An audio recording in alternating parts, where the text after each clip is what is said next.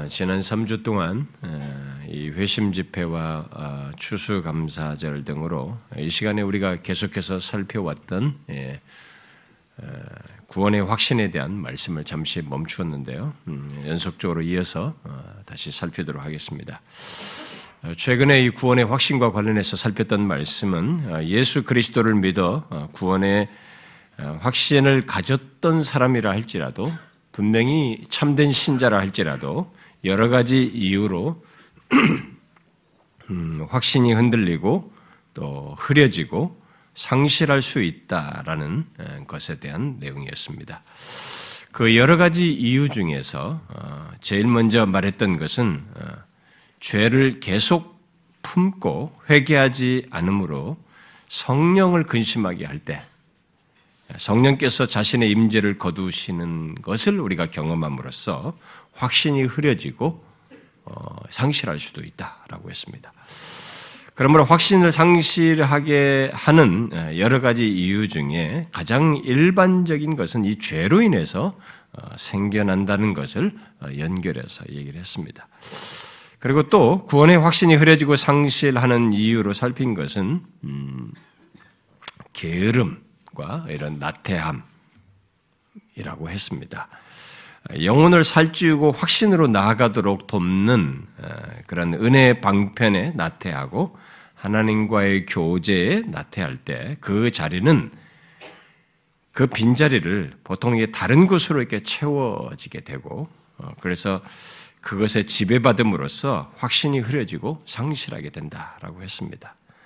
그리고 또 다른 이유로 어, 덧붙였던 것이 있었죠. 음, 그것은 육체적인 어떤 연약함, 그리고 질병, 그리고 어, 어떤 그 사람의 가지고 있는 다른 사람들에 비해서 비교적으로 더 우울한 기질로 인해서 상대적으로 어, 쉽게 확신을 상실하는 일이 있을 수 있다라고 했습니다. 이런 여러 가지 이유가 아, 있다는 것을 웨스민스터 신앙 고백서는 어, 정확히 언급을 했죠. 어, 이렇게 말했죠. 참 신자라 할지라도 자신의 구원의 확신이 여러 가지로 흔들리기도 하고 흐려지기도 하며 끊어지기도 한다라고 이렇게 정확히 말했습니다. 우리는 지금 바로 이 여러 가지 이유를 살피고 있습니다. 어, 계속해서 이 여러 가지 이유에 해당하는 것을 살피려고 하는데요. 음, 아직 그 내용들이 다 지금 끝나지 않았는데 아, 여러분들 가운데 어떤 분이 아, 질문을 했어요. 음, 어떤 사람의 질문이 있어서 제가 그것을 잠시 말씀을 드리고 본문으로 들어가려고 합니다. 아, 두세 주 전에 아마 어떤 분이 겜트 모임에서 어, 언젠가 제가 이 금요 말씀 때 제가 어떤 사람의 구원 여부에 대해서 말해주지 않는다라고 어, 말을 했었던 것, 아, 그래서 종종 사람들이 저 같은 목회자에게 자신의 구원 여부를 이렇게 묻거든요. 음, 아, 그런 어, 물어서 그것에 의존하는 이런 것들이 있는데 저는 그런 것들을 바르게 생각지도 않고 어, 위험할 수도 있기 때문에 제가 하지 않는다라고 말을 하면서 예, 구원의 이 최종적인 그 것은 어, 하나님의 영역에 속한 것이다. 아, 우리들이 그런 것에 쉽게 잘못하는 일이 있을 수 있다라는 것을 얘기하면서 하나님의 영역에 속한 것이다라고 얘기를 했어요.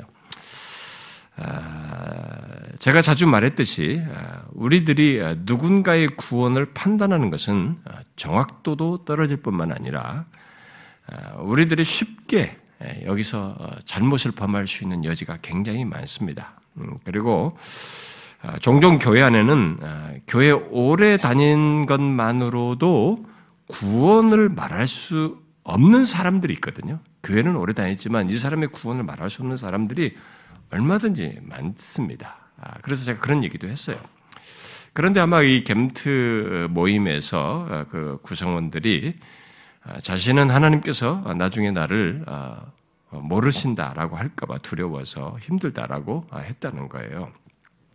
그리고 그런 이제 예, 그리고 이 질문하신 분은 우리 교회에서 그런 음, 식으로 반응하는 사람들이 어, 그동안 제가 몇 번 더 들은 적이 있다 아, 이렇게 얘기를 하면서 그런 태도가 옳으냐라는 결국 질문한 셈입니다.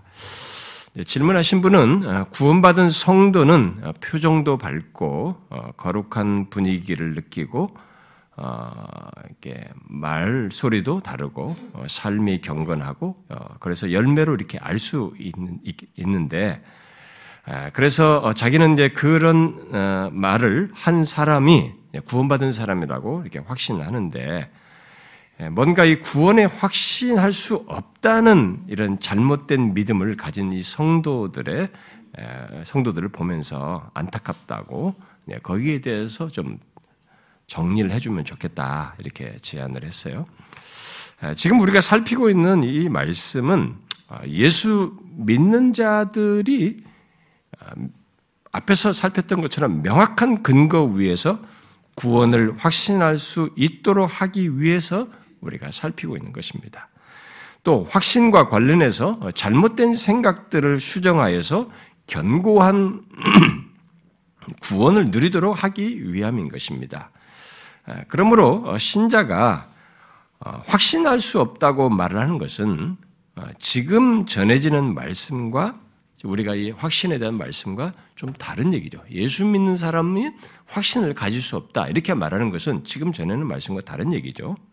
당연히 예수 그리스도를 믿는 사람은 지금까지 살핀 이 확신의 어떤 객관적인 근거와 주관적인 근거 위에서 자신의 구원을 확신할 수 있고 또 그 근거 위에서 아, 흔들림 없이 확신 속에서 살아야 합니다. 그것이 사도 요한이 요한 일서를 기록하여서 강조한 내용이죠. 그러나 아, 우리들이 우리 자신의 구원에 대해서 확신하는 것은 내 자신에서 내가 내 자신에 대해서 확신하는 것은 그렇게 있어야 하고 그러해야 하지만 우리가 다른 사람에 대해서 다른 사람의 구원 여부에 대해서 말하는 것은 극히 조심해야 합니다. 제가 다른 사람에 대해서 구원 여부를 판단하여 말해주는 것을 거의 하지 않는 것은 거기에 많은 위험이 있기 때문입니다. 저는 지금 로마 카톨릭처럼 이 땅에서는 구원의 확신을 가질 수 없다는 의미를 말하는 것이 아닙니다.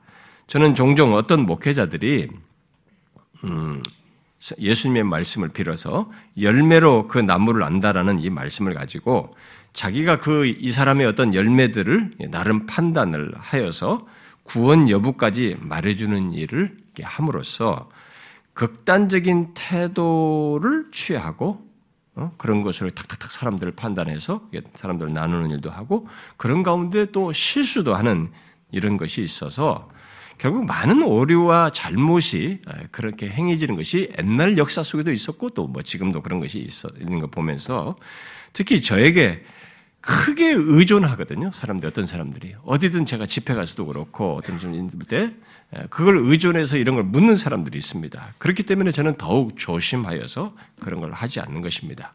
물론 저 또한 어떤 사람을 이렇게 보면은 그에게서 나타나는 분명한 증거들로 이 사람은 정말 하나님의 진실한 신자라고 생각이 될 정도로 그렇게 저도 이렇게 알게 생각하는 사람들이 있습니다. 그러나 모든 신앙과 삶은 음, 지금 현재 시제로 내가 본 것만으로는 알 수가 없어요. 아, 이것만 가지고 100% 완전하게 말할 수가 없습니다. 우리는 끝까지 가봐야 해요. 가봐야, 가봐야 하기 때문에 어떤 사람에 대해서 지금 섣부르게 구원 여부를 말하는 것은 대단히 주의할 필요가 있습니다. 여러분이 알다시피 바울과 함께 했던 이 대마가 나중에는 세상을 사랑하여서 바울을 떠났습니다. 처음에는 이 사람이 바울과 함께 했을 때에는 사람들이 그를 긍정적으로 봤죠. 정말 진실한 신자처럼 생각했을 것입니다. 그러니까 바울과 함께 했다는 것만 가지고 말할 수는 없는 것이죠. 그러나 이와 반대로 어떤 사람은 열매가 아주 선명하진 않지만은 그 사람 안에 성령에 의한 어떤 새 생명의 역사가 있는 사람이 있을 수가 있는 것입니다. 그런 사람을 열매가 두드러지 않는다고 쉽게 판단하여서 너는 구원받지 않았다. 이렇게 판단하는 것은 큰 잘못을 하는 것이죠. 그렇게 우리들이 현재의 모습만을 보고 구원 연무를 말하는 것은 위험한 일이 될 수가 있습니다.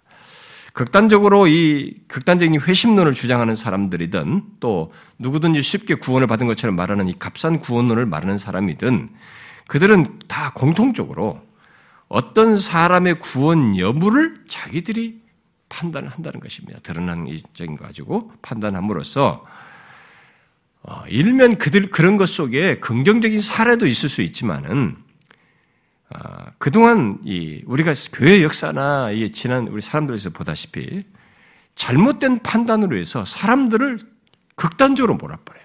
잘못된 길로 인도하는 거죠. 심지어 그 사람으로 하여금 치명적으로 자기를 오판하게 만들어서 치명적인 신앙 태도로 나아가도록 하는 일까지 만드는 것입니다. 그건 역사 속에 있었던 일이에요. 그래서 저는 주로 어떤 사람들이 그런 걸 질문하게 되면 하나님의 말씀에 비추어서 이 사람을 자기 자신의 모습과 이런 모습 상태를 보도록 이게 보게 해줌으로써 그 사람 안에 성령께서 역사하도록 제가 그런 내용들을 말하는 가운데 성령께서 역사하셔서 그것에 따라서 이 사람이 반응하도록 이끄는 일을 주로 하는 편입니다. 그때 우리들이 제가 주로 하는 얘기는 앞서서 우리가 살폈던 확신의 근거로 말했던 그런 내용들을 상당히 제가 비중 있게 말을 하죠. 객관적인 근거 같은 것을요. 그러면 여러분들은 질문할 수도 있을 겁니다.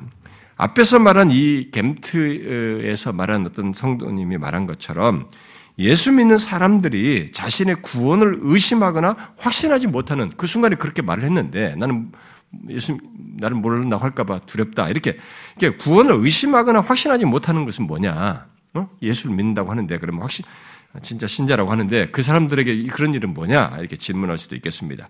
그것은 이미 제가 앞서 두 시간 동안을 말을 했고 지금 이어서 말을 하고 또 이 더 다음 시간까지 두 시간 정도는 더 덧붙여서 말을 하겠습니다만은 이 확신의 확신이 흐려지고 이룰 수 있는 그런 사례들에 해당하는 것입니다. 그러므로 그런 문제와 관련해서 먼저 어, 오래전에 우리가 살폈던 믿음과 확신의 차이를 정확히 아셔야 합니다. 믿음이 있으면 무조건 확신 이렇게 생각하면 안 되는 것입니다. 믿음과 확신의 차이를 가지고 아셔야 됩니다. 믿음이 있어도 구원의 확신을 갖지 못하는 일이 있을 수 있다는 것을 알고 지금 살피는 이 구원의 상실 이유들에 대해서 정확히 아셔야 합니다. 어, 제가 앞으로도 두세 주 더 얘기할 것이기 때문에 그런 내용들을 잘 주목하시면 되겠어요. 어떤 사람이 자신을 보게 하는 예, 말씀을 듣고 하나님의 말씀을 듣고 성경 공부든 여러분들이 뭘 하든 간에 자신을 보게 하는 이렇게 말씀을 듣고 자신의 구원에 대해서 의문을 갖는 것은 얼마든지 있을 수 있습니다. 그것 자체를 무조건 부정적으로 볼 수는 없어요. 제 말은 의심을 해야 한다고 말하는 게 아닙니다. 의심을 해야 좋다 이런 얘기가 아니에요. 하나님의 말씀을 듣고 자신의 현재적인 조건과 상태 와 어떤 다양한 이유로 그 순간에 자신의 구원에 대해서 의문을 갖는 일은 얼마든지 있을 수 있는 일이죠. 그것 자체를 문제시하면서 무조건 확신해야만 한다. 이렇게 말을 하는 것은 사도 요한이 요한일서를 기록하면서 신자들에게 확신하지 못한 그들에게 확신이 있도록 말해주는 그 원래 의도 같은 것을 알지 못하는 것입니다. 제가 다음 시간이나 그 다음 시간에 이게 아마 다음 시간이 되겠습니다만은 뭐 의심 문제를 다룰 것입니다. 예, 다루겠습니다만은 의심에는 긍정할 수 있는 것도 있어요. 그리고 부정적이고 파괴적인 것도 있는 것입니다. 예, 그때 여러분들이 좀 정리가 될 거라고 믿습니다. 그래서 앞으로 이 내용들을 가지고 그런 질문들에 대해서 여러분들이 어, 좀더 정리를 하시면 좋겠습니다. 자, 그러면 계속해서 확신을 잃는 경우를 더 살펴보면은요. 예, 곧 분명히 예수 그리스도를 믿어 자신이 구원을 받았음에도 어, 심지어 한때 구원의 확신을 가졌었음에도 이 구원의 확신이 흐려지고 상실되는 이유는 무엇일까? 예? 여러분 본문에서 어, 오늘 본문을 읽어본 내용을 통해서 힌트를 얻으시면 어떤 이유를 오늘 본문에서 우리가 아, 볼 수 있습니까? 어떤 이유가 있습니까? 아, 예수님의 제자 이 베드로가 아, 맹세까지 하면서 예수님을 부인하고 있습니다. 한 여종이 베드로가 예수님과 관계된 자라는 것을 말했을 때 그는 모든 사람 앞에서 이것을 부인하고 네가 무슨 말하는지 알지 못하겠다. 이렇게 얘기했습니다. 아, 또다시 그와 아, 예, 예수님의 관계를 또 다른 사람이 말을 하자 맹세하고 또 부인하여 나는 그 사람을 알지 못한다. 이렇게 부인했어요. 그리고 또 사람들이 예수와 아, 베드로의 관계를 강력하게 말하자 이번에는 저주하면서 맹세하며 나는 그 사람을 알지 못한다라고 했습니다. 자, 여러분 베드로가 지금 이렇게 말할 때의 베드로의 상태가 어떤 상태입니까? 어떤 상태요 아, 전혀 확신이 없는 상태입니다. 예수님을 부인하고 있어요. 예수님과의 관계를 부인하고 있습니다. 이전에 베드로는 예수님을 향하여 주는 그리스도시요 살아계신 하나님의 아들이라고 고백을 하고 예수님으로부터 내게 알게 한 이는 하늘에 계신 내 아버지이시다. 너는 베드로라. 내가 이 반석 위에 내 교회를 세우르니 음부의 권세가 이기지 못하리라. 내가 천국 열쇠를 네게 주리니 네가 땅에서 무엇이든지 매면 하늘에서도 맬 것이고 네가 땅에서 무엇이든지 풀면 하늘에서도 풀리리라라는 이 말씀을 들은 사람이에요. 베드로도 70명을 어, 전도를 보내셨을 때, 둘셋이 짝지어서 보냈을 때, 그 70명의 제자들과 마찬가지로 그의 이름이 하늘에 기록된 자임에 분명합니다. 그러나 이 본문의 베드로는 이전 같은 확신을 전혀 갖지 못하고 있습니다. 아, 과거에 자신에게 있었던 그런 확신은 커녕 어, 두려움과 상실 속에서 자신의 구원을 거의 생각지도 느끼지도 못하고 있습니다. 그의 그런 모습 속에는 분명 베드로 자신의 어떤 문제점도 있습니다. 그런데 우리는 그에게 일어난 그 상황 배후에 다른 존재가 있다는 것은 오늘 본문에서 보게 됩니다. 오늘 우리가 주목하려고 하는 것은 바로 그것입니다. 누구예요? 사단이 있었다는 것을 아, 오늘 누가 본 본문에서 보게 되죠. 아, 곧 그의 확신 없는 모습의 배경에 사단의 역사, 그의 시험이 있었다는 것을 우리가 본문에서 보게 됩니다. 예수님은 그것에 대해서 사단이 밀가부르듯 할 것으로 말씀을 하셨습니다. 물론 그런 사단의 시험은 베드로에게만 있는 것은 아니에요. 예수님께서 베드로만이 아니라 시모나 시모나 불러놓고 그 다음에는 뭐라고 그랬어요? 너희가 이렇게 했죠. 어? 너만 밀가부로 하는 것이 아니라 너희를 이기죠. 시모나 불러놓고 다른 전체를. 너희를 밀가부르듯 하려고 사단이 요구했다라고 말함으로써 베드로를 포함하여서 다른 제자들까지 이런 혹심한 어, 시험이 어, 이 밤, 지금 이 밤뿐만 아니라 이후에도 있을 것을 말씀하셨습니다. 여기서 우리가 주목할 것은 그런 사단의 시험에 이 베드로가 넘어가서 확신을 잃었다는 거예요.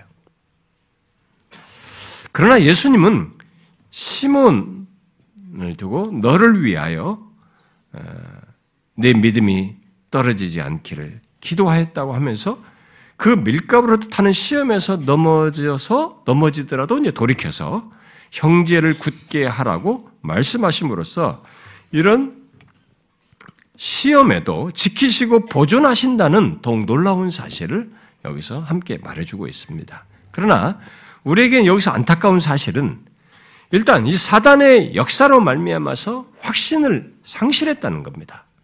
확신을 상실하는 경험을 할 수 있다는 것이에요. 이렇게 확고한 사람에게도 이런 일이 있을 수 있다는 거죠. 여러분 여기 베드로를 잘 보십시오.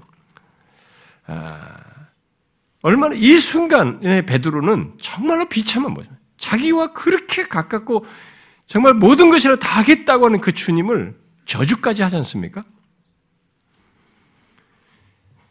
주님의 베드로는 주님의 중보로 어, 이 빠른 시간 내에 회복되긴 하지만은 여기서 어떤 사람은 이렇게 비참한 어, 확신을 상실하는 이 상황을 한동안 가질 수 있는 겁니다. 제법. 아, 우리는 성경에서 우리의 확신을 이렇게 그 흔드는 이런 사단의 시험에 대한 말씀을 어, 많이 볼 수가 있습니다. 뭐 예를 들면 욥의 경우도 그런 일이 있었고요. 그리고 성경이 이게 사단을 참소자로 말한 것에서도 결국 그런 역할을 사단이 한다는 것을 시사해주고 있고 에베소서 6장에서 마귀의 관계에 대해서 말할 때도 거기에는 그것을 내포하고 있습니다. 또 바울이 로마서 8장에서 하나님의 택하신 자들을 누가 송사하리요, 누가 정죄하리요라고 했을 때는 이런 송사와 정죄에 사단의 개입이 있다는 것을 내포해서 말하고 있습니다.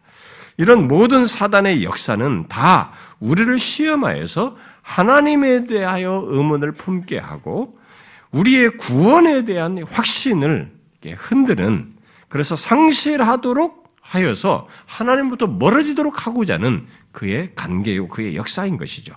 그래서 예수님은 우리에게 시험에 들지 않기를 기도하도록 그렇죠? 시험에 들지, 들게 하지 마옵시고 라고 이렇게 기도하라고 주님이 가르친 기도 속에 포함해서 말씀해 주셨습니다. 우리들은 사단의 역사를 거의 생각지 않습니다. 상당히 교회를 다니는 사람들 중에 상당히 많은 사람들이 사단의 역사를 거의 생각지 않고 우리의 일반적인 삶의 환경으로 생각합니다. 거의 내 주변의 환경에서 일어나는 사람들의 일로 이렇게 생각을 합니다.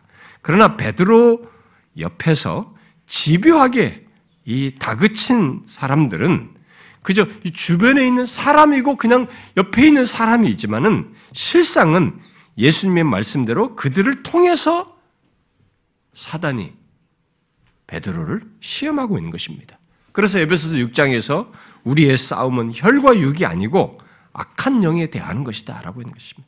그러니까 여러분들이 예수를 안 믿는 것이면 영적인 일에 개입이 안 된 사람은 몰라도 영적인 일에 개입해서 내가 예수 좀 잘 믿어보려고 한다든가 교회 좀 나오려고 한다든가 이런 데 했을 때 나한테 자꾸 내면에 갈등이 생기고 무슨 방해가 생기고 그게 남편이 되든 자식이 됐든 누군가 되든 친구가 되든 이런 유혹이 있는 것들은 겉으로 보기에는 사람이에요. 여기 보면 여기 있는 여종들이나 옆에 사람들이지만 그 배후에 있는 사단이 있는 것입니다. 근데 거의 그것을 생각을 안 씁니다, 사람들은. 이게 사단의 역사라는 것. 여러분, 일반 사는 그런 일이 일반적인 얘기로 할 수 있어요. 그러나 이 영적인 역사의 관계에 대해서만큼은 이런 방해하는 배경에는 반드시 사단이 있는 것입니다. 여기 여장, 여자, 여기 베드로를 집요하게 한 사람들이 그냥 사람들이 아니었어요. 주님의 말씀은 배후에 사단의 시험이라고 했습니다. 근데 여기 사단의 시험이 얼마나 이 끈질기고 집요한지 잘 보십시오.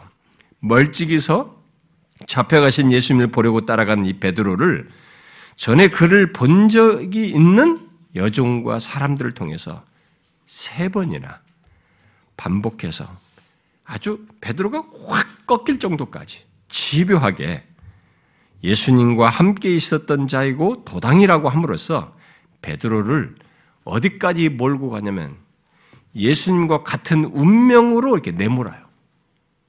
그러니까 자기도 생명의 위협을 거예요. 아, 이러다가 나도 예수님처럼 죽겠구나. 이런, 거기까지 몰아가는 것이죠. 베드로는 그 강력한 시험에 빠져서 전에 가졌던 확신은 커녕 아예 예수님을 부인하고 저주했습니다. 여러분은 이런 사단의 시험을 아십니까? 여러분들의 삶 속에 우리들의 구원 여정 속에 이 구원의 확신과 특별히 관련해서 이런 사단의 시험이 있다는 걸 아십니까? 사단에 의한 이런 시험이 없기를 바라지만 예수 믿는 우리들에게는 분명히 이 시험이 있습니다. 그래서 구원을 누리지 못하도록 확신을 상실한 채 의심과 절망 속에서 주님으로부터 멀어지도록 하고 이렇게 하나님의 백성으로서 복된 것들을 누리지 못하도록 하는 일을 끝없이 배후에서 역사하고 시험을 합니다. 이 시간에 우리가 주목할 내용은 우리의 확신을 흔드는 이런 사단의 역사입니다. 자, 그러면 질문해 보겠습니다. 여러분은 지금까지 여러분의 구원의 확신을 흔드는 이런 사단의 시험을 분별하시고 거기에 적절하게 대항해 보셨습니까? 그렇게 하셨어요? 생각을 해 보셔야 됩니다. 혹시 그저 베드로 옆에 여종과 사람들처럼 인생 속에 그냥 흔한 일들이고 어쨌든 환경, 그냥 상황이다. 이렇게 생각을 하면서 결국 그것으로 인해서 생겨난 결과, 확신이 흔들리는 이런 것들은 간파하지 못하고 그렇게 살지는 않았습니까? 그것이 직장에서 직장의 동료들로 인해서 환경으로 해서 생겨나든 또 가족의 남편과 자식과 아내들로 인해서 생겨나든 누군가를 통해서 또 교회 안에서 다른 지체들로 인해서든 또 내가 살면서 어떤 슬픈 일을 겪어서든 또 너무 좋고 흥분돼서 좋은 일로 좋아 좋은 일로 생겨서든 이런 모든 상황과 관계와 이런 일들로 해서 그런 것 속에서 확신을 흔드는 이런 사단의 유혹, 결과적으로 내게 있는 구원의 확신을 흔드는 이런 사단의 역사를 간파하셨습니까? 그런 걸 보셨어요? 어떤 일로든 만일 결론적으로 확신을, 구원의 확신을 흔들고 상실하는 일이 있게 된다면 그 배후에는 사단의 역사가 있는 것입니다. 예수 믿는 자에게 그런 일이, 그런 부정적인 일이 이런 영적인 방해로서 있을 때는 사단의 역사가 있는 것이에요.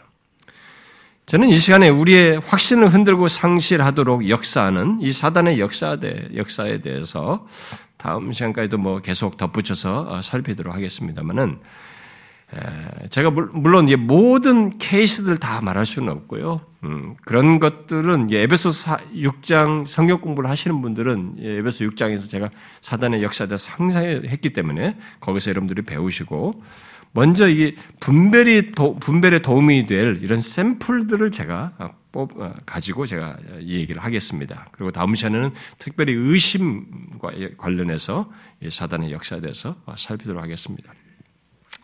자, 이 시간에 먼저 살필 내용은 사단이, 사단은 우리들의 경험 속에서 긍정적인 것이든 부정적인 것이든 모든 것을 사용하여서 우리의 확신을 흔들고 상실하도록 유혹한다는 것입니다. 제가 지금 특별히 강조하고자 하는 것은 긍정적인 것에서 하는 이 사단의 역사예요. 자, 아, 우리들이 거의 잘 생각하지 않을 수 있는 것인데요. 자, 먼저 우리들이 이 잘 생각지 않는 이 긍정적인 것 속에서 하는 이 사단의 역사로 역사의 어떤 말할 수 있는 어떤 샘플을 말씀드리면 자, 보세요. 하나님의 아까도 여러분들 겜트에서도 그런 얘기를 했지만은 자, 하나님의 말씀 가지고 했어요. 하나님의 말씀이 선포됐어요. 하나님의 말씀이 선명하고 강력하게 증거되어서 사람들로 하여금 자신들을 보게 된 것입니다. 그 말씀으로 인해서 그 말씀으로 해서 자신들을 보고 자신들의 특별히 죄를 보고 하나님께로 향하도록 하는 것이 성령의 역사예요. 성령은 하나님의 말씀을 통해서 그것을 우리들의 상태를 보고 하나님께로 향하도록 역사하십니다. 이런 성령의 선한 역사 속에서 사단이 확신을 흔드는 일을 한다는 사실이에요. 곧 하나님의 거룩하심과 의로우심을 말하면서 또 정확한 구원에 대한 설명을 말하는 가운데 이런 하나님에 대한 우리들의 모습과 상태를 보게 되는 상황에서 또 특별히 구원의 확신의 어떤 내적인 증거 같은 것들 있죠. 어, 그런 것이든 우리들의 삶의 열매를 보게 하는 이 말씀이 전해져서 그것을 생각하는 자신에게 비추어 살피게 되는 그런 상황에서 성령 하나님은 당연히 이런 것을 통해서 우리들을 온전함과 거룩으로 나오도록 이끄시기를 원하고 역사하시는데 그 상황에서 사단은 확신을 흔드는 일을 한다는 것입니다.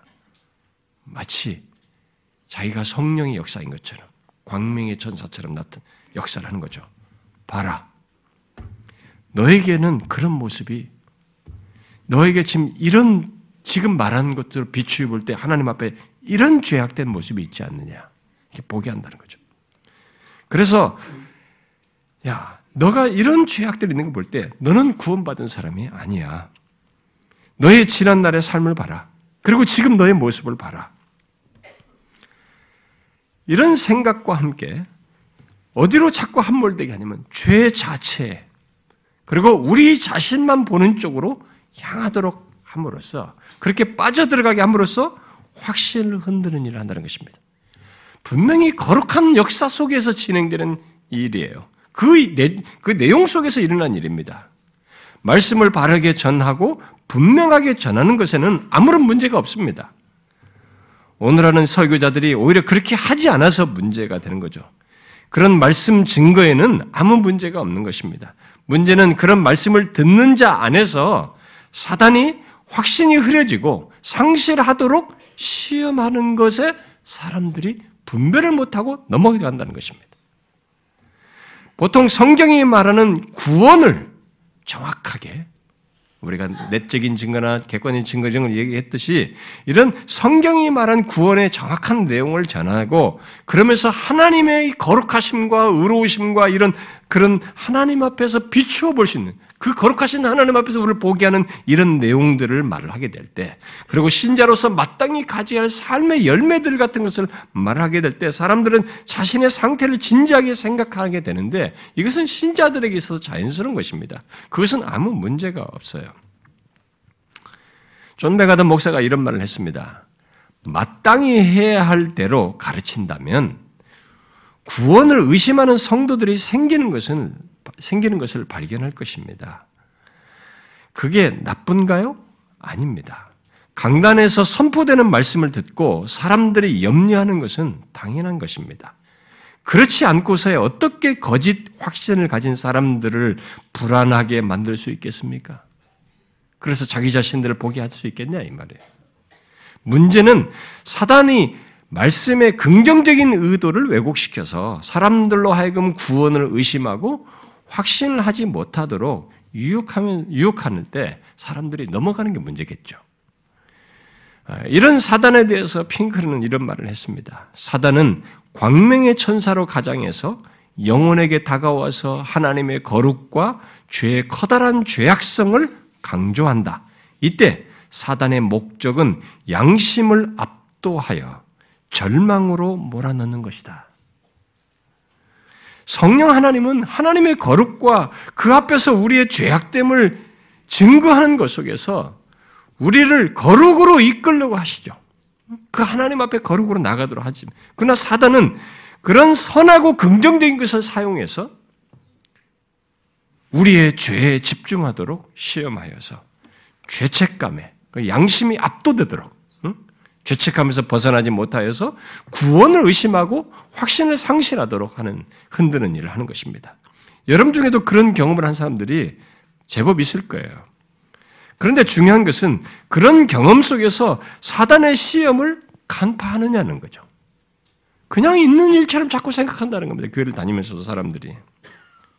그것을 간파하지 못하게 되면 거의 깊은 죄책감에 함몰되어서 양심의 압도돼 양심에 압도되어서 확신이 흐려지는 경험을 거의 이어서 하게 되는 것이죠.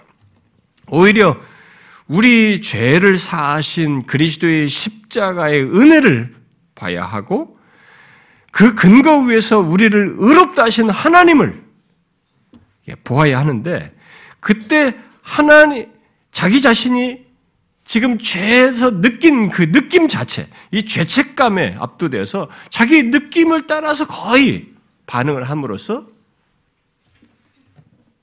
확신이 흔들리는 그 상실되는 대로 나아가는 것입니다.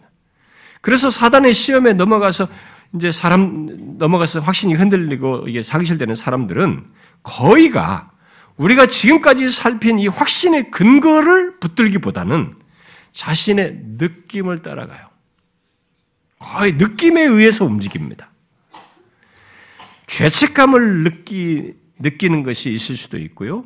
그 이상의 느낌이 있다 할지라도 구원은 내 느낌에 의해서 결정되고 좌우되는 것이 아닙니다. 구원은 하나님께서 그리스도 안에서 이루신 것에 근거해서 결정되고 확고해지는 것인데 사람들이 느낌을 따라가니까 이게 자연스럽게 확신이 흔들리는 거죠. 그래서 이 확신이 흔들리고 상실되는 사람들을 거의 공통적으로 자기는 그 순간에 분별을 못하는 가운데서 따라가는데 거의 느낌에 의존해서 상실해요. 성경이 말하는 대로 정확한 성경이 말한 그 구원을 정확히 말을 하고 하나님의 어떠하심을 말하는데 거기에 전혀 다른 반응이 결과적으로 있는 것. 결국 확신이 흔들리고 상실하게 되는 대로 나가는 것, 나가는 데는 이 사단의 시험뿐만 아니라 그가 그런 말씀 속에서 주로 사단이 그런 말씀 통해서 이용하는 것에 사람들이 호응을 하는 것이죠. 어떻게? 주로 자기 감정을 따라서 움직이는 것입니다. 여러분, 사단이 확신을 흔들 때 쓰는 무기는 다른 것 없어요. 확신의 근거 위에서 반응하도록 하기보다 이 근거를 붙들기보다는 우리 자신의 느낌을 따라서 반응하도록 하는 것입니다. 제가 아, 여러분들에게 뭐 여러 가지 통로를 통해서 얘기했습니다만 하나님의 말씀은 우리에게 이지로 깨닫게 하시고 그다음에 거기에 감정적으로 이, 이 말씀에 감정이 따르고 또 의지가 따르고 이렇게 그래서 전 인격이 이렇게 통째로 움직이도록 하는 것이 성령께서 말씀을 통해서 하시는 역사예요. 사단은 이 순서를 잘 사용하지 않습니다. 한쪽으로 치우치게 되죠. 이지주의로 빠지거나 지성주의로 아니면 감정주의로 가거나 느낌으로 따라서 가거나 아니면 의지주의로 빠지거나 이렇게 총합적이지가 않아요. 한쪽으로 치우치는 쪽으로 사단은 역사를 많이 하죠. 특별히 보편적으로는 느낌을 따르도록 하는 것을 하면 여기에 사단이 주로 예, 확신을 흔들기 위해서 쓰는 방법입니다. 우리의 구원은 하나님께서 행하신 명확한 근거 위에서 말을 해야 합니다. 그런데 사단의 이 시험을 따라서 느낌으로 판단을 하고 반응하게 되면 거의 확신은 흔들려요. 여러분들 중에 많은 사람들이 그러하진 않는지 제가 볼 때도 그렇게 하는 것을 많이 보게 되는데요. 그래서 수시로 확신이 상실되는 한때 가졌다가 또 상실했다. 이걸 반복하는 거죠. 사단은 우리들이 구원을 느낌에 의존해서 판단하도록 하기만 하면 그 다음은 쉽다는 것을 잘 압니다. 왜 그렇습니까? 우리들이 아무리 놀라운 체험을 통해서 회심을 하고 마치 하늘에 올라간 것 같은 그런 경험을 하여서 구원을 확신하는 일이 있다 할지라도 그런 구원의 기쁨과 감격이라고 하는 것은 쭉 죽을 때까지 유지하는 게 아니거든요. 맨날 며칠 계속 그 상태를 유지하는 것이 아닙니다. 그런 느낌과 감정은 곧 진정되고 약해지게 돼 있어요. 그러면 느낌으로 구원을 판단하는 사람은 자신이 그때 같은 것이 상실될 때, 자기가 처음 회심할 때 경험했던 어떤 막 놀라운 경험이 있었단 말이에요. 근데 그런 것을 느끼지 못할 때, 예배당에 왔을 때나 말씀을 들었을 때나 자기가 신앙생활 때 그런 느낌이 없다고 여길 때는 이 사람은 100% 아, 이전에 그것은 다 뭐가 잘못됐던가 보다. 그 내가 그때 일시적으로 감정에 치우쳤던가 보다. 주로 이제 그쪽으로 다 해석을 하면서 모든 것을 일시적인 무엇으로 여기면서 자기의 구원의 이제 근본적인 의식까지 하게 되고 확신이 흔들리는 쪽으로 흘러가게 되는 것입니다. 그러나 성경에 우리의 구원 여부를 우리의 느낌이나 감정으로 말하고 있지 않습니다. 성경은 우리의 구원을 감정을 가지고 말하지 않아요. 감정 여부로 말하지는 않습니다. 그렇게 말하는 성경은 없습니다. 성경은 그 어디에서도 그렇게 감정에 의해서 구원이 잃었다가 있었다가 뭐 얻었다가 것을 반복하는 것을 말하고 있지 않습니다. 여러분 긍정적인 것 속에서 우리를 흔드는 이런 사단의 유혹을 역사를 분별하셔야 합니다. 지금 우리가 살피는 바로 이 성경이 말하는 확신을 말하는 그 가운데서도 또이 어, 이런 확신을 돕기 위한 말씀을 여러분들에게 계속 전해주는데도 여러분들은 안에서 결과적으로 그런 일이 발생될 수 있는 거죠. 확신이 흔들리고 상실되는 이런 일들이 있을 수 있어요. 분명히 거룩한 일이잖아요.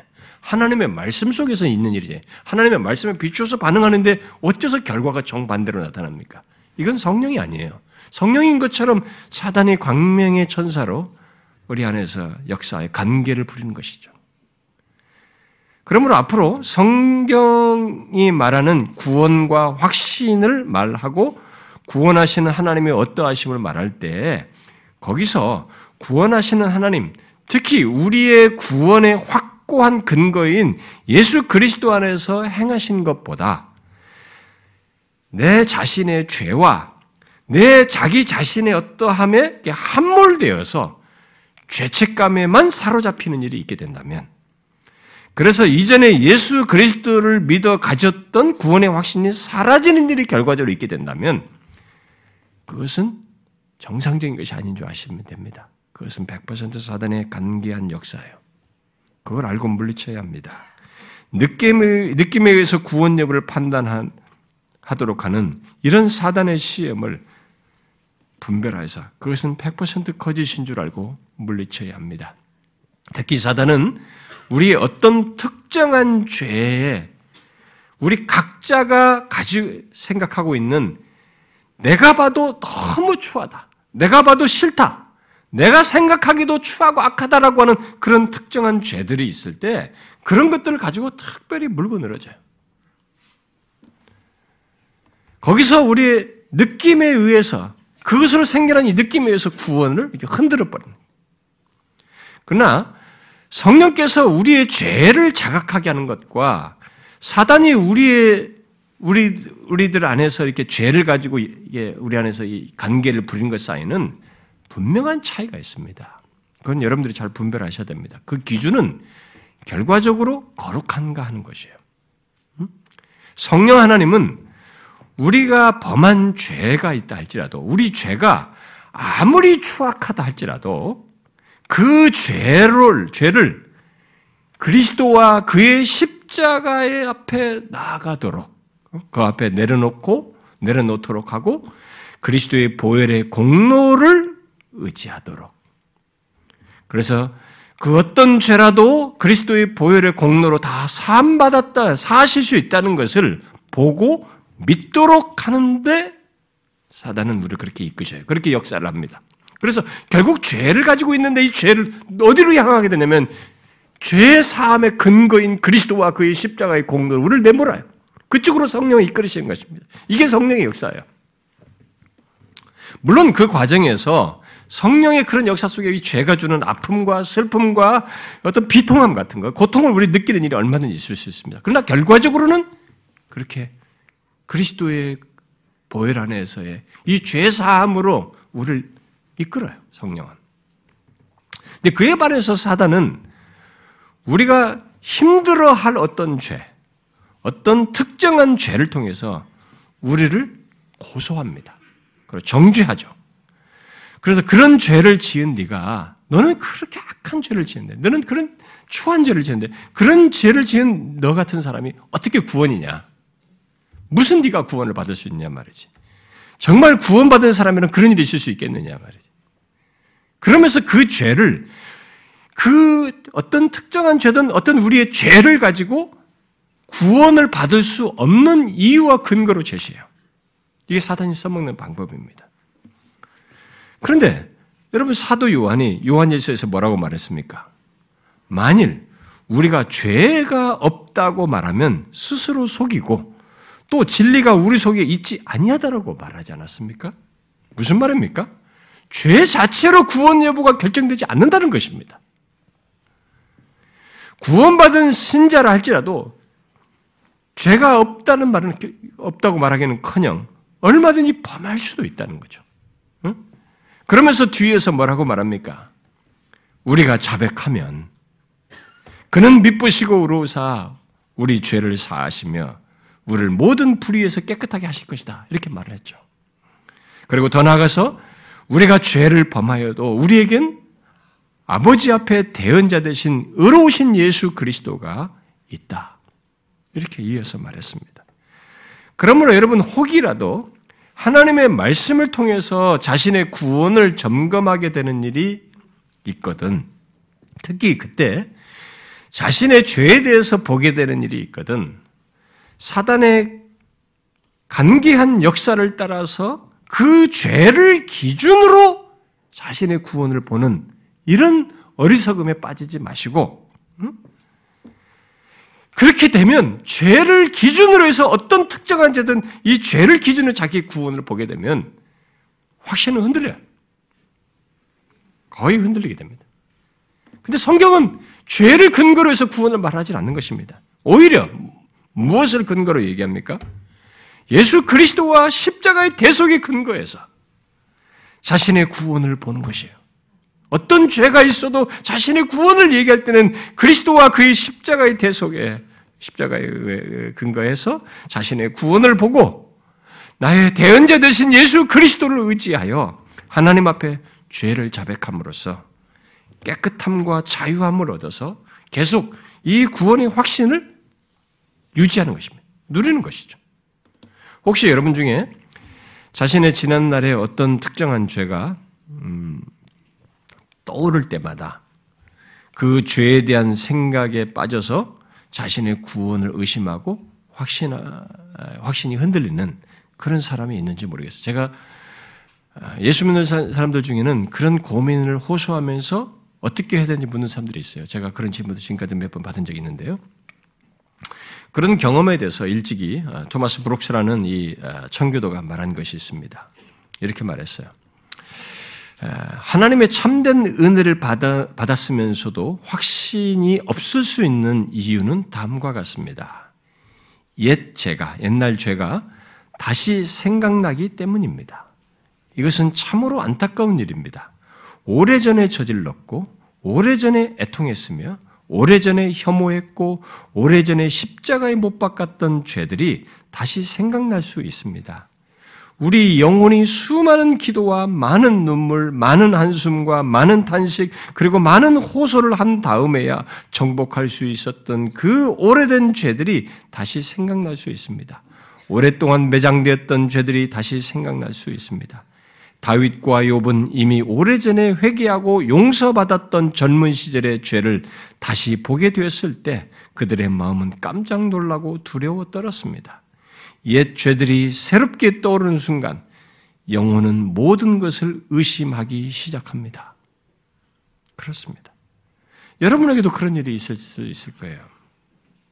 사단은 그런 일을 우리 안에서 주도하면서 계속 확신을 이렇게 잃도록 역사를 하는 것입니다. 그러나 여러분, 우리는 그때마다 우리의 구원의 영원한 셈이요. 흔들릴 수 없는 반석이신 예수 그리스도와 그의 십자가를 붙들어야 합니다. 우리의 죄를 영원히 사하신 그 놀라운 구원의 십자가를 그리스도의 구속의 은혜를 붙들어야 해요. 설사 앞으로 자신이 범한 죄로 인해서 사단의 구원을 의심하게 하고 확신을 흔드는 어떤 참소를 하거든 똑같은 일을 우리가 해야 됩니다. 스펄전 목사가 자신의 죄로 인해서 사단의 사단이 참소하여 구원을 흔들 때 실제로 자기의 경험이 자기도 그렇게 했다는 것을 어, 소개합니다. 그는 자신의 경험을 이렇게 얘기해요. 죄를 짓고 나서 이후에 그 죄를 극복하고 싶다고 느낄 때마다 마귀가 찾아와 내 귀에 이렇게 속삭인다. 네가 이렇게 죄를 짓는데 어떻게 하나님이 네 죄를 용서하고 너를 받아들일 수 있겠니? 이 말을 듣고 계속 시리에 빠져 있으면 나는 절망의 나락으로 떨어져 이전보다 더 자주 죄를 짓게 된다. 하지만 하나님의 은혜가 임하여 내 영혼에 말씀하신다. 네가 죄를 지었지만 죄인들을 구하려고 예수님이 오시지 않았느냐? 네가 의로워서 구원받은 것이 아니라 그리스도께서 경건하지 않은 사람들을 위해 죽으셨기 때문에 네가 구원받은 것이다. 그러면 내 믿음이 말한다. 나는 죄를 지었지만 의로우신 예수 그리스도라는 대언자가 있다. 내 죄가 크지만 은혜로 구원받았으니 나는 엄연한 하나님의 자녀다. 그러면 어떻게 되는가? 나는 눈물을 흘리며 이렇게 말한다. 내가 어찌 이토록 선하신 하나님께 다시 죄를 지을 수 있겠는가? 이제 다시 그 죄를 짓지 않을 것이다. 이렇게 나는 하나님의 자녀라는 확신을 통해 죄와 맞서 싸울 수 있는 힘을 얻는다. 이게 신자의 경험이에요. 여러분, 우리의 긍정적인 일 속에 하나님의 말씀을 듣는 가운데서든 어떤 경우로든 우리의 죄를 보게 하여 그것으로서 우리의 구원을 의심하게 하고 확신을 잃도록 하게 하는 이런 일이 있거든. 여기 스퍼전 목사처럼 우리의 모든 죄를 완전히 속하심으로 우리의 구원을 확고하게 하신 예수 그리스도와 그의 십자가를 붙들어야 되는 것입니다. 그게 영원한 셈이에요. 항상 그 확고한 구원의 기초 위에서 죄를 보고 그 어떤 죄라도 그것을 사단의 말과 연관시키지 말고 항상 예수 그리스도와 연관을 시키도록 해야 됩니다. 그리하여서 확신을 잃지 않도록 해야 됩니다. 죄를 항상 그리스도와 연관시켜야 돼요. 사단은 엉뚱한 것으로 자꾸 연관시키지만 그리스도와 연관시켜야 됩니다. 그런데 우리의 확신을 흔들고 상실케 하는 사단의 역사, 특히 긍정적인 일 속에서 하는 사단의 파괴적인 역사로 덧붙여서 말할 것이 있습니다. 그것은 탁월한 성도들이나 긍정적으로 보이는 어떤 성도들의 모습과 자신을 비교하여서 확신을 상실하도록 하는 이 사단의 관계와 시험이에요. 분명 성경에는 우리들에게 귀감이 되는 사람들이 많이 있습니다. 뭐 여호수아, 아브라함 무슨 뭐 이런 얘기 다 꺼내냐, 바울 뭐 다 꺼내지 않습니까? 그들이 있고 또 지난 역사 속에서도 그렇고 어, 우리 주변에서 현재 신앙생활은 우리 주변의 영역에서도 정말 그런 모범이 되는 긍정적으로 말할 사람들이 있습니다. 그래서 그 사람들을 통해서 우리는 긍정적인 자극을 받고 도움을 얻도록 하는 어, 이런 성령께서 그런 관계 속에서 이런 말씀을 통해서 그런 사례를 통해서 우리에게 자극도 주시고 도전도 주시는 이런 거룩한 역사가 있습니다. 그런데 사단은 바로 그런 긍정적인 사례들을 좋은 선한 역사가 있을 수 있는 이런 배경 속에서 우리 자신들과 그 사례들을 자꾸 비교하여서 절망감을 느끼게 하는 거예요. 그래서 우리들의 구원을 의심하도록 시험함으로써 확신을 흔드는 일을 하는 것입니다. 분명히 긍정적인 일인데 결과는 파괴적이에요. 전에 어떤 사람들이 조나단 에즈워즈의 삶에 대한 내용을 읽고 더 낙심했다는 말을 제가 들은 적이 있어요. 또 그런 탁월한 사람들의 전기를 읽고 나서는 자신에게는 그들과 같은 그런 모습이 없다는 것으로 없다고 여겨져서 그런 것이 없어 보이는 자신은 참신자가 아닌 것 같다라고 말하는 사람도 봤어요. 그렇게 사람들은 성경과 교회 역사 속에 탁월한 성도들을 구원의 기준으로 자꾸 생각하는 거예요. 사단이 그렇게 하는 거죠. 그들을 구원의 기준으로 생각을 하고 그 기준으로 자신을 판단함으로써 구원을 의심하고 확신을 갖지 못하도록 하는 일을 사단이 자꾸 하게 한다는 것입니다. 특히 자기와 신앙생활하는 어떤 사람들과 자기를 비교하면서 공동체 안에서도 특별히 그렇죠. 비교하면서 누구처럼 어떤 사람처럼 나는 영적으로 이렇게 잘 자라지 못하고 아, 하나님이 주시는 복을 경험하지 못하는 그 자신은 분명 구원받지 못한 것이 아닌가 이렇게 결론적으로 떨어진다는 것이죠. 여러분 긍정적인 사례들을 가지고 얘기를 하는데 왜 부정적이며 그런 얘기를 했으면 그런 사례를 얘기했으면 거기서 그래 아 주님을 저렇게 믿는 것이 참 복되구나 나도 저렇게 주님 믿어 이렇게 긍정적인 반응이 나와야 되잖아요. 그런데 왜 거기서 그런 파괴적인 결과를 경험하게 됩니까?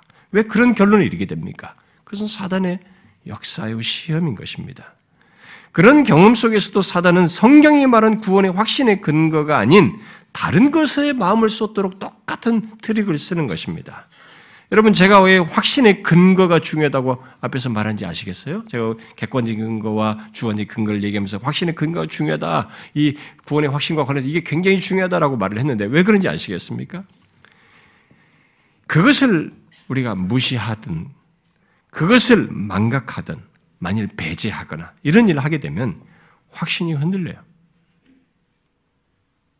상실하게 되고 거기서 구원의 복을 못 누릴 수 있습니다. 바로 사단이 그 일을 하는 것입니다.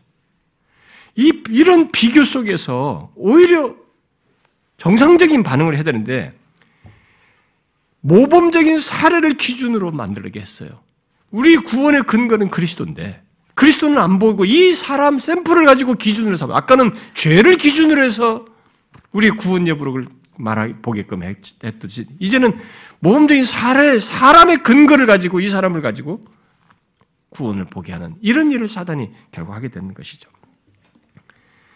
이렇게 근거 정확한 성경이 말한 구원의 근거 외에 다른 것들에 그래서 우리의 결국은 우리의 느낌에 의존해서 우리의 구원을 보도록 함으로써 확신을 흔든다는 것입니다.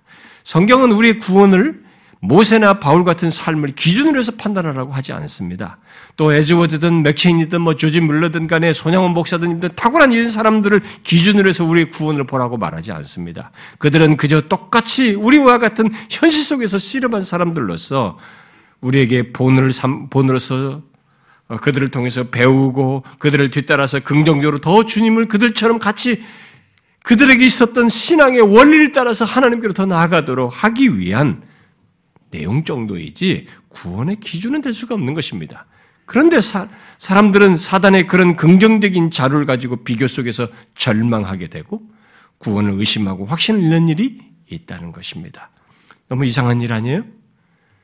분명히 우리의 구원의 확신의 근거는 하나님께서 그리스도 안에서 행하신 것인데 그 사실은 그 순간에 온데간데 없고 다른 사람과의 비교 속에 자신의 모습을 보면서 절망한단 말이에요. 너무 이상한 결론입니다. 여러분 그런 사단의 시험을 분별하셔야 합니다.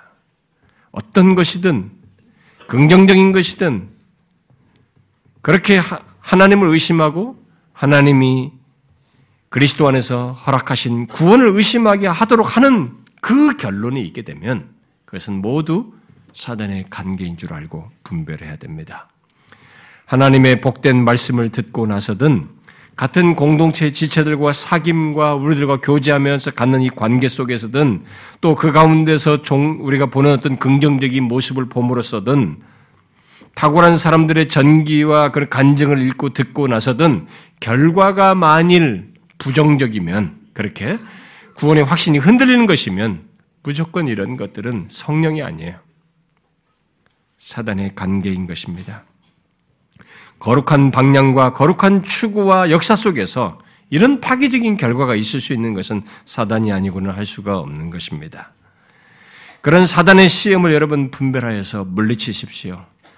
다른 사람으로 기준을 하지 말고 그리스도의 구속의 근거에서 자신의 구원을 보는 일을 끝없이 하라는 것입니다. 그러나 사단은 물론 지금까지 살핀 것과 같은 이런 긍정적인 일 속에서만 우리의 구원의 확신을 흔드는 시험을 하는 것은 아닙니다. 그는 당연히 우리들에게 있는 부정적인 일 속에서도 이런 일을 합니다. 그러나 그로 인해서든 똑같습니다. 여기에서도.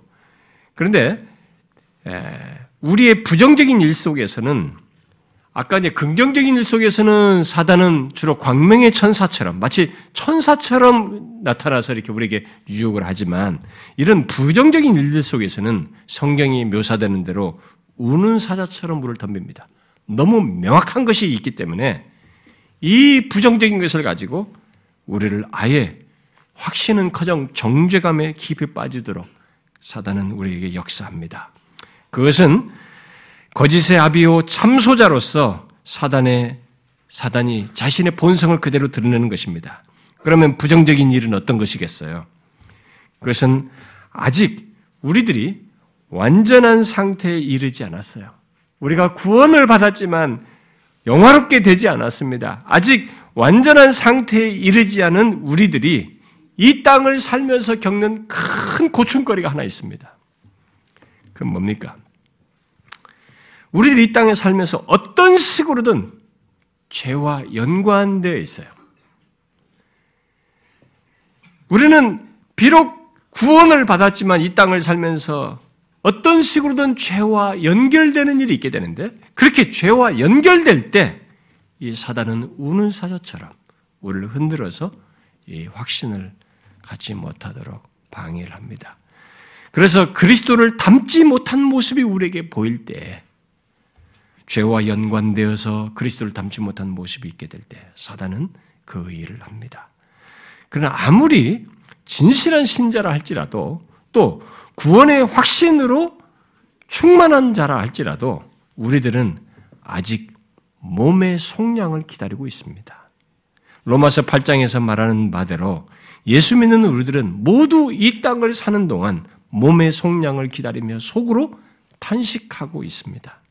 그 말은 달리 말하면 이 땅을 사는 동안 우리는 죄의 영향에서 완전히 벗어나지 못한 삶으로 인해서 탄식할 수밖에 없는 어떤 한계를 갖고 경험한다는 것입니다. 예수 믿는 신자들은 모두 죄에서 벗어나고 싶고 죄를 마음에 품고 싶지 않고 당연히 죄를 범치 않고 싶은 마음이 우리에게 있습니다.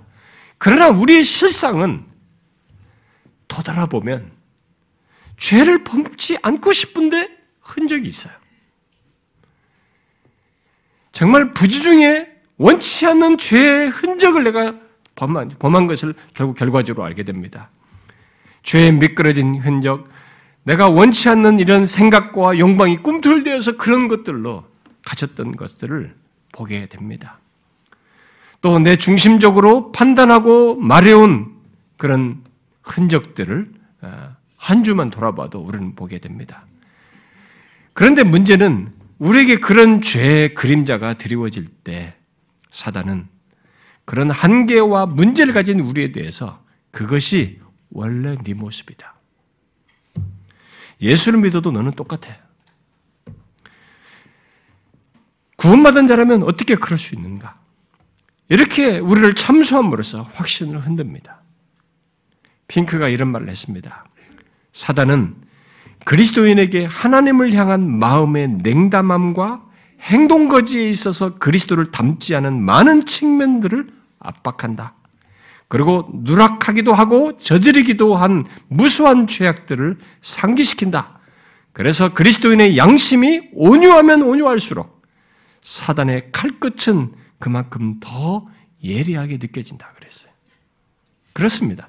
진실하고 영적으로 예민한 성도일수록 사단은 그 사람이 예민해하는 죄를 가지고 드립하는 거죠.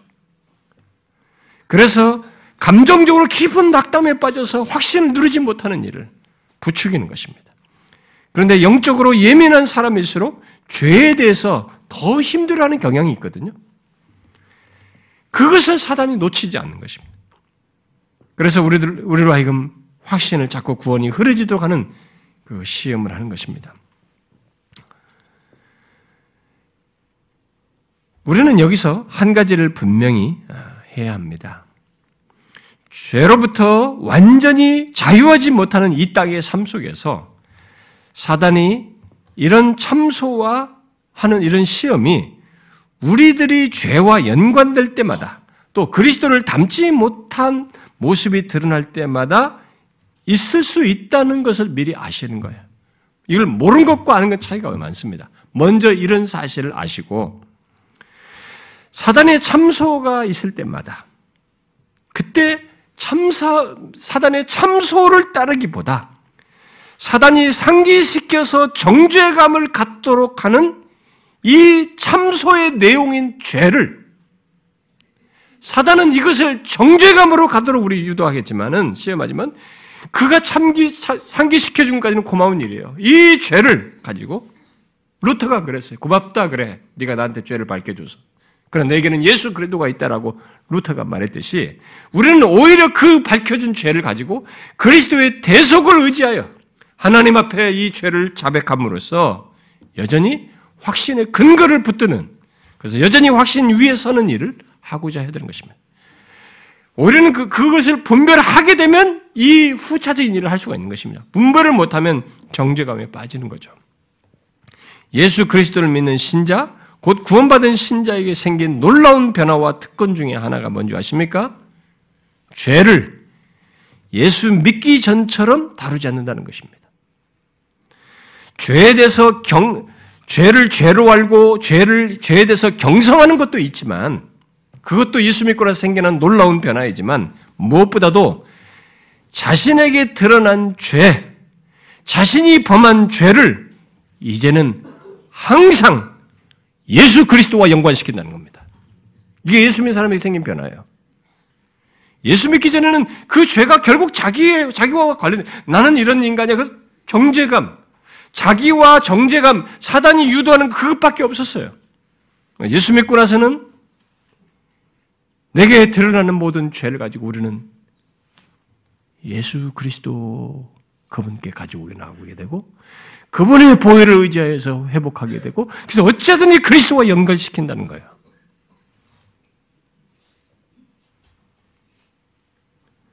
정죄당할 것으로 보지 않는다는 것입니다. 오히려 그리스도 안에서 정죄할 것이 없는 용서받은 자의 죄로 본다는 것이죠. 사단은 그것을 방해하는 것입니다. 그래서 우리의 느낌, 어, 정죄감에 빠지도록 시험을 하는 것이죠. 여러분 이것을 아시고 이런 사단의 관계를 물리치셔야 합니다. 그리고 혹시 덧붙여서 말합니다. 사단이 우리가 죄를 자백한 것이에요. 내가 죄를 자백했어요. 근데 죄를 자백한 것으로 계속 의심을 불러일으키고 확신을 흔드는 일이 있다면 그런 일이 실제로 신자들에게 있거든요. 있다면 그것은 무시하면 됩니다. 그런 모든 사단의 관계는 거기서 우리에게 생각을 넣고 하는 부정적인 생각들은 다 거짓말입니다. 대신 자백하는 죄, 죄에 대한 하나님의 약속을 믿으면 됩니다. 아이언사이드 목사가 이런 말을 했어요. 얼마나 많이 회개했느냐가 중요한 것이 아니다. 당신이 자기 자신에게서 하나님께로 돌아섰다는 사실이 중요하다. 회심했다는 거죠. 하나님은 예수 그리스도를 통해 그분의 은혜가 유효한 곳으로 당신을 인도할 것이다. 엄밀하게 말해서 우리 중에 충분히 회개한 사람은 아무도 없다. 우리가 얼마나 큰 죄를 저질렀는지 하나님이 보시는 것만큼 깨달은 사람은 아무도 없다. 하나님의 인자하심을 받은 사람들에게 회개는 날마다 계속되고 깊어질 것이다. 그러면서 그분의 무한한 가치와 우리의 무가치함을 점점 깨달을 것이다. 여러분, 우리에게 죄는 오히려 이런 은혜로까지 연결되는 것입니다. 그것이 예수 그리스도를 믿는 자에게 죄와 관련해서 달라진 놀라운 사실이에요. 그것을 알고 사단의 파괴적인 인도를 따르기보다 하나님의 말씀을 따라서 자백함으로 우리의 무가치함을 더욱 절절히 깨닫고 그러면서도 이 무가치한 나에게 하나님의 은혜가 무한하다는 것을 동시에 깨닫는 것입니다. 우리는 죄로 인해서 이런 양면성 있는 깨달음을 갖고 오히려 은혜를 경험하는 것이죠. 믿부시고 의로우신 하나님을 더 경험하게 되는 것입니다. 사랑하는 지체 여러분, 예수를 믿어 당연히 누려야 할 구원의 확신을 사단이 흔들고 상실되도록 유혹하는 것을 알고 분별하여서 물리치십시오. 광명의 천사로든 우는 사자로든 부정적인 일 속에서뿐만 아니라 긍정적인 일 속에서든 어떤 식으로든 이런 사단의 관계, 확신을 흔드는 것에 대해서 여러분들은 분별하여서 물리치십시오. 그래야 해서 구원의 확신 속에서 신앙과 삶을 갖고자 하십시오. 혹시 사단의 시험에 넘어지는 일이 있다면 넘어져서 확신이 흔들리는 상황과 경험을 한다 할지라도 우리는 그것이 끝이 아니라는 걸 잊지 마십시오. 우리는 주님께서 이 베드로를 위해서 기도함으로써 견인하셨듯이 회복되도록 하셨듯이 우리도 똑같은 일이 일어날 것입니다. 사단의 시험이 우리를 완전히 무너뜨리지는 못한다는 것입니다. 우리의 구원을 무효화시킬 수는 없는 것이에요. 그래서 우리는 다시 확신을 가질 수 있어요. 일부 그런 경험을 하더라도 어떻게 명확한 근거, 영원한 근거, 그리스도께서 영원히 흔들리지 않는 구원을 주신 것에 의지하여서 우리는 내가 바로 그런 사람이다. 그리스도 안에서 하나님께서 의롭다 하심 받은 자라는 이 명확한 사실을 붙듦으로써 다시 확신을 가질 수 있는 것입니다. 여러분, 사단은 그렇게 한계가 있어요. 이것을 아시고 우리의 이 확신을 흔들어서 비참케만 한드는 이 사단의 관계를 꼭 분별하십시오. 물리치시고 오히려 구원의 확신을 풍성히 누리기를 바랍니다.